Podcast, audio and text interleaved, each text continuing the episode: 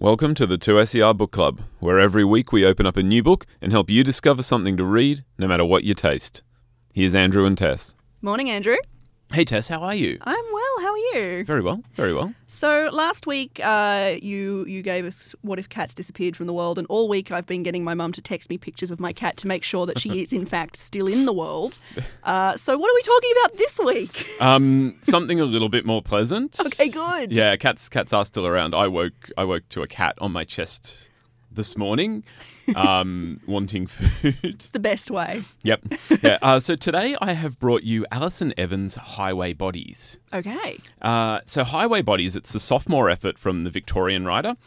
Their debut novel, Ida, won the Victorian Premier's People's Choice Award, and it introduced us to Evans' distinctive voice. Ida explored the world of a teenager who could shift between parallel universes.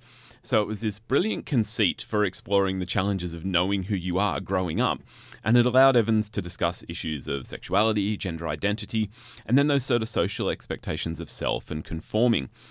So Highway Bodies is Evans' follow-up. And so when I teased this for you last week, Tess, I told you that Highway Bodies is a zombie story. You did. I remember that very clearly. Yeah. But it occurs to me now that that's only part of the picture, or perhaps a better way to think of it. It's the frame holding the picture that is Highway Bodies. So when we use descriptors like zombie story, what we're really saying is that, say, zombies are an unignorable feature in the course of the book. They're in the world, but it's not the core of the story. I mean, let's explore that. So it's not dissimilar to saying a romance, which this is also, or a road trip, okay. also Highway Bodies. These descriptions work as genre, but they also decide aspects of the narrative. Say, falling in love, taking a long surprising trip, and loved ones becoming the undead. Oh, good. Again, all features of Highway Bodies, so however you want to describe it. But if we take these descriptors as the whole story, if we think we know a story because we can recognise some of its features, well, then we run the very real risk that we will miss out on what the narrative truly has to offer. Highway Bodies moves the reader through shifting perspectives as alternating paragraphs tell the stories of groups of teens as they awaken to the growing apocalypse. Set in and around rural areas of Victoria, not far from Melbourne, we meet the young woman who is forced to kill her whole family after her father is one of the first to turn. There are the twins who feel they're safe until their mother, a nurse, is called up to assist with the outbreak, as well as the band who have travelled to an isolated cabin to practice and to write, but must return when the power and the network suddenly turn off. As I mentioned in my introduction, the zombie apocalypse is sort of a frame for the story. Zombie stories can be terrible. Graphic novels like The Walking Dead, however, have shown us that they can be brilliant. True. Rarely does this come down to whether you are reading about shuffling versus fast zombies. And it's unlikely to hinge on whether the virus spawned from a monkey bite or a demonic tree. Rather, the ensemble of characters will make the story as we travel round with them, panicking at every turn of the page that they might be the next one to get the bite. Evans' characters are all gender fluid, queer or non-binary. We enter the narrative... the main characters are. There are a range of characters that we meet along the way. We enter the narrative with them living lives that are already sort of on alert to how they're going to be received by their peers and their contemporaries. So when the zombie apocalypse bleeds out across the countryside, they all must face the impact it has not only on their survival, but on how they live and the ways that they construct their identity. And so here's the genius of Evans' book, as they explore issues of community and the online world. One of the first signs of the zombie apocalypse is when all the networks shut down. Okay. Yeah. Which I just thought was brilliant. It makes sense. So for many of the characters, they find themselves shut off from a world and connections that provided them with community, people to talk to, people to identify with, and that help them understand themselves in a way that their straight, cis families and schools maybe couldn't. Evans also explores issues of body image and gender conforming.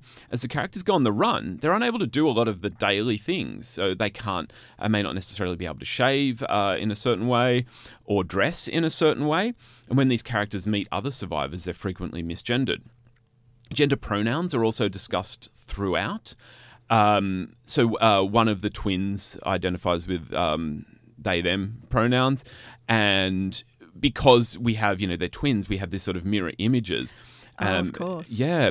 And so these are kind of touchstones for identity within the groups. And one character, there's even a great scene where one character wonders how to refer to the shambling corpse that's coming towards them. Do zombies still have gender? That's a good question. There are so many great questions. I could go on forever with how real Evan's zombie apocalypse is.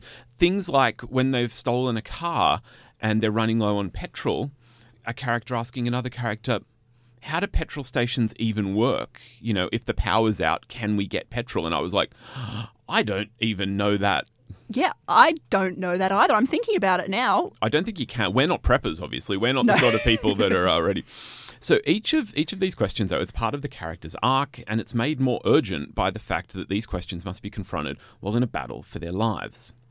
There's also plenty of gore and jump scares to keep the zombie fans turning pages. Evans has a marvellous sense of what's important in a speculative fiction scenario and keeping us, the non-zombified reader, guessing. This is a great story. If you think about a zombie story, you're really just deciding to choose or hone in on a few people who are survivors. And they can be anyone. They could be any segment of society. And that's really the story you're telling. You're telling the story of some people who survived and what that then means to them. So Highway Bodies, it's definitely a novel to explore. If you're not sure about the zombie aspect, I'll return you to my challenge at the beginning of our chat. The zombies are the frame and the story is in the characters. And it's Evan's characters that never fail to challenge and intrigue. But it's one of those things as well. You even if you don't normally read zombie books, it's fun to read one once in a while, so you might as well put this one on the list. Definitely. Zombie books are one of those things where, especially if you've watched, say, any of the TV series, like if you watch The Walking Dead or if you're familiar with the Evil Dead type novels, you might think, well, it's such a visual narrative. How can it work? And again, I think it fails to grasp that a good zombie film is not so much about the zombies as the people that survive. And I mean, there is a great line in the graphic novels for The Walking Dead where it's the final panel and it's this great splash page of, I have forgotten the main character, the sheriff's name, but Rick? Rick, yeah. Where Rick is, he sort of proclaims, we are the Walking Dead in the sense that if the zombie virus is all pervasive, it means that at any point when one of them dies, they will become one of the undead. So they are the Walking Dead. Very, very much a zombie apocalypse is exploring the idea of this is where these are the shoulders that humanity rests on. So these people are us at our best, at our worst. Oh, deep for a zombie novel. Super deep. I think that's what the best ones can be. So get out and read Alison Evans' Highway Bodies. What are we looking at next week? Okay, so next week we're going to explore. We might take it in a different direction. Okay. We've got Graham Simpson's The Rosie Result. So people that have been following Graham Simpson's, this is the third and final in the story that began with The Rosie Project, and it is fans will know what a fantastic offering this is going to be. Looking forward to it. Thanks so much, Andrew. See you then, Tess. You've been listening to the 2SER Book Club. We record on Gadigal land of the Eora Nation at 2SER's Broadway Studios in Sydney, Australia. The show is produced and presented by Tess Connery and Andrew Popple. And a big shout out to Michaela Savage for graphic design and artwork. If you're enjoying the book club, why not subscribe and get new episodes delivered straight to your phone every week? If you want more books, you can tune into Final Draft or subscribe to Final Draft Great Conversations podcast wherever you listen to your podcasts. To keep up with everything happening at the station and discover more stories, ideas and music, follow us on Twitter, Instagram and Facebook. Just look for @2SER.